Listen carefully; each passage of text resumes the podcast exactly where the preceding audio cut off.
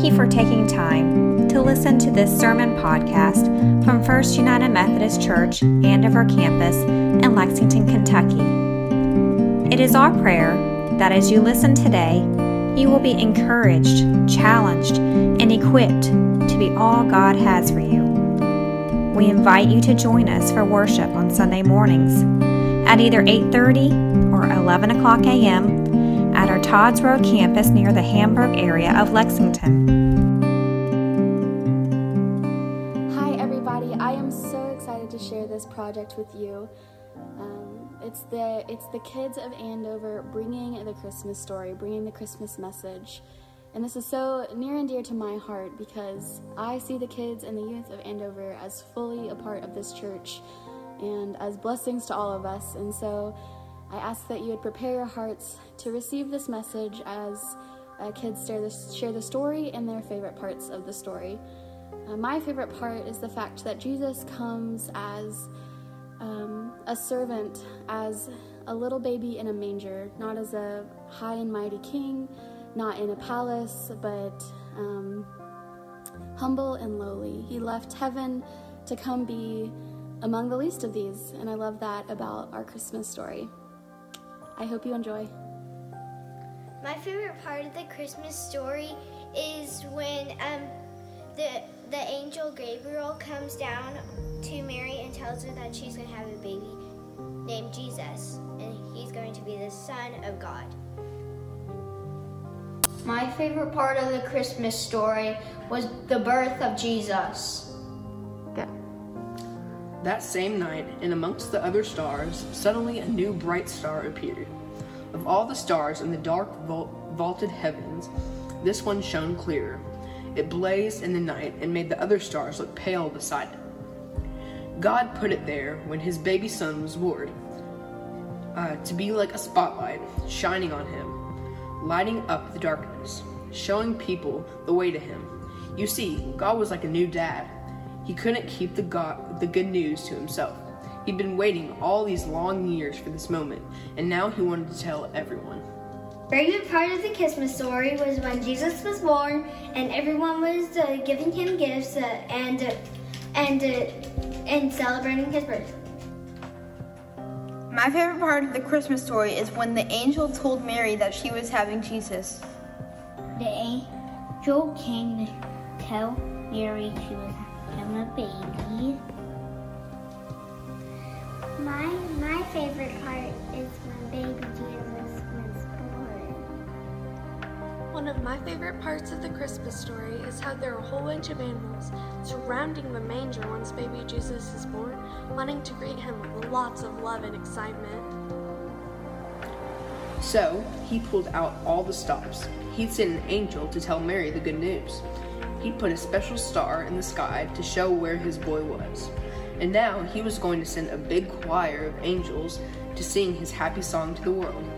He's here. He's come. Go and see my little boy. Now, where would you send your splendid choir?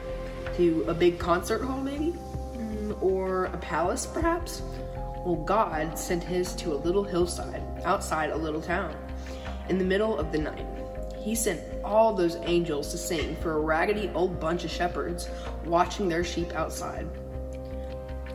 In those days, remember, people used to laugh at shepherds, and they say they were smelly, and they would call them other rude names, which I can't possibly mention here. You see, people thought shepherds were nobody, just scruffy and old riffraff. But God must have thought shepherds were very important indeed, because they were the ones he chose to tell the good news first. That night, shepherds were out in the open fields, warming themselves by a campfire, when suddenly the sheep darted. They were frightened by something. The olive trees rustled. What was that? A wingbeat? My favorite part is they put Jesus in the manger. I was a history major, and I've become both more aware of and more appreciative of all the historical references in the Christmas story. My favorite part of the Christmas story is when the angels appeared to the shepherds. Favorite part of the Christmas story is when Jesus is born in the manger. My favorite part of the Christmas story is when Santa Claus comes! Just kidding. That's my second favorite part of the Christmas story. My favorite part is when the angels proclaim the birth of Jesus. They turned around. Standing in front of them was a huge warrior of light, blazing in the darkness. "Don't be afraid of me," the bright shining man said. "I haven't come to hurt you. I've come to bring you happy news for everyone everywhere. Today, in David's town, in Bethlehem, God's son has been born. You can go and see him. He is sleeping in a manger." Behind the angel, they saw a strange glowing cloud, except it wasn't a cloud. It was angels, troops and troops of angels armed with light. And they were singing a beautiful song. "Glory to God. To God be fame and honor and all of our hoorays." Then, as quickly as they appeared, the angels left. The shepherds stamped out their fire, left their sheep, raced down the grassy hill, through the gates of Bethlehem, down the narrow cobble streets, through a courtyard, down some steps, past an inn, round a corner, through a hedge, until at last they reached down stable. They caught their breath. Then quickly they tiptoed inside. They knelt on the dirty floor. They had heard about this promised child, and now he was here. Heaven's son, the makers of the stars, a baby sleeping in his mother's arms. This baby would be like that bright star, shining in the sky that night. A light to light up the whole world, chasing away the darkness, helping people to see. And the darker the night got, the brighter the star would shine. My favorite part about the Christmas story are the animals, especially when they're played by preschoolers. What is my favorite part of the Christmas story? Well, baby Jesus, of course. But besides that, I really like how God used the angels to tell the shepherds to come and see the new king, even though he was just a baby. And I love how he put a big star in the sky to tell the wise men to seek him. And you know what? I love that God is still pointing us to Jesus this very day. I'd say that's my favorite part of the Christmas story. My favorite part of the Christmas story is the star. Far away in the east, 3 clever men saw the same star. The star that God had put in the sky when Jesus was born. They knew it was a sign. A baby king had been born. They had been waiting for this star. They knew it would come. "He's here," they shouted. "He's here." And I'm sure if you had been there, you would have heard them laughing and dancing and singing until the sun came up. At dawn, they packed up their camels and wrapped gifts for the baby. They brought their most precious treasures of all: frankincense, gold, and myrrh, special, sparkly, lovely smelling, and gleaming things, just right for a king. The 3 wise men, well, actually, if you'd met them, you would have thought they were kings because they were so rich and clever and important looking. Set off, they rode their camels across endless deserts, up steep, steep mountains, and down into deep, deep valleys, through raging rivers, over grassy plains, night and day and night, for hours that turned into days, that turned into weeks, that turned into months and months, until at last they reached Jerusalem. Now, Jerusalem was by far the most important city for miles around, and as anyone can tell you, that's where a palace would be, and kings were born in palaces. So that's where they went. But they were in for a surprise. My favorite part of the Christmas story is the 3 wise men. My favorite part of the Christmas story is when Ralphie gets shot by a baby. Just kidding. My favorite part of the Christmas story is probably when I was one of the 3 wise men and we came out and it was actually pretty fun. My favorite part of the Christmas story is when the three wise men bring Jesus all the gold, myrrh, and frankincense. My favorite part of the Christmas story is when the wise men visited Jesus. They're adults that worshipped a child that had barely learned to speak, and that kind of faith is pretty awesome. And they gave him gifts of gold, frankincense, and myrrh. My favorite part of the Christmas story was when the wise men came all the ways away to see Jesus and brought him gifts. They went to see King Herod. Surely he'd know where the baby was, but he didn't. In fact, he didn't like the sound of a new king. It made him cross. He didn't want anyone to be king except him. But Herod's advisors told the three wise men what was written in the books, what God had said about the baby king. Go to Bethlehem. That's where you'll find him. Suddenly, the star that they had seen in the east began moving again, showing them the way. So the three wise men followed the star out of the big city, along the road, into the little town of Bethlehem.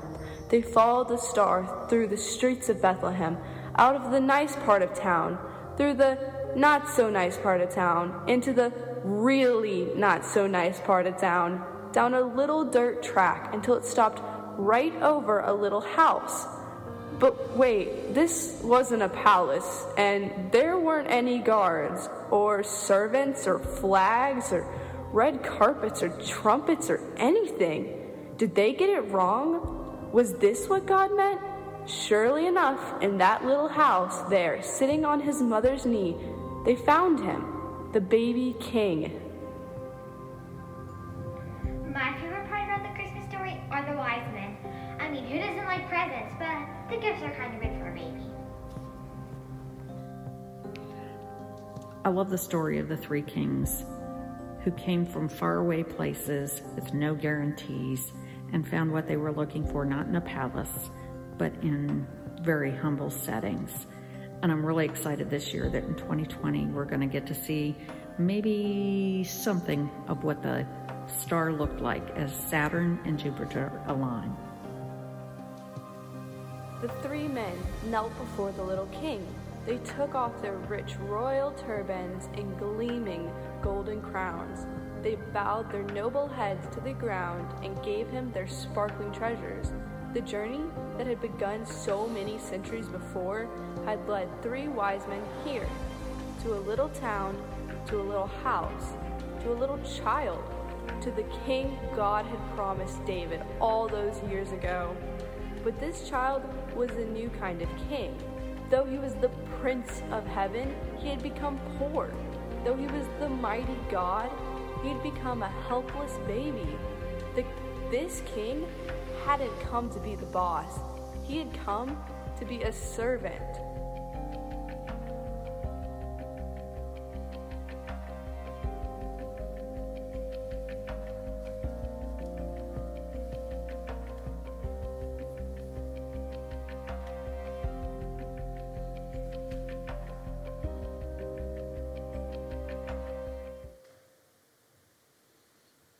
I'm so incredibly grateful to our children and our youth and their friends for sharing the story and for letting us get a glimpse of their heart and how they delight in this incarnation narrative.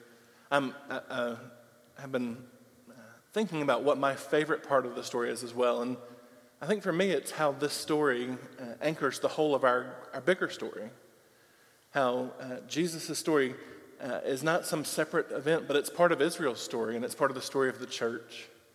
I'm thankful for and excited about how when we hear these texts like we've heard today, we hear how Jesus is going to be the hope of Israel. He's going to be the son of David who fulfills those covenant promises. He's going to be Jesus, God who saves. He's going to be Emmanuel, God with us. He's going to be the very Son of God. And we know that this begins to climax Israel's story and then set the stage for the church's story, where through the Spirit we're invited into Christ's story and to point to the final advent when he comes again and makes all things right. Each week in worship we tell this story. We tell it through the whole of what we do, and then we come to the table and in our liturgy we recount from creation to new creation. As we pray our great Thanksgiving today, I'd invite you to listen afresh to Jesus' story and to maybe see what part resonates with you and maybe flutters just a bit in your stomach or speeds up your heart just a bit, and you can say, that's my favorite part of the story. Would you pray our great Thanksgiving with me?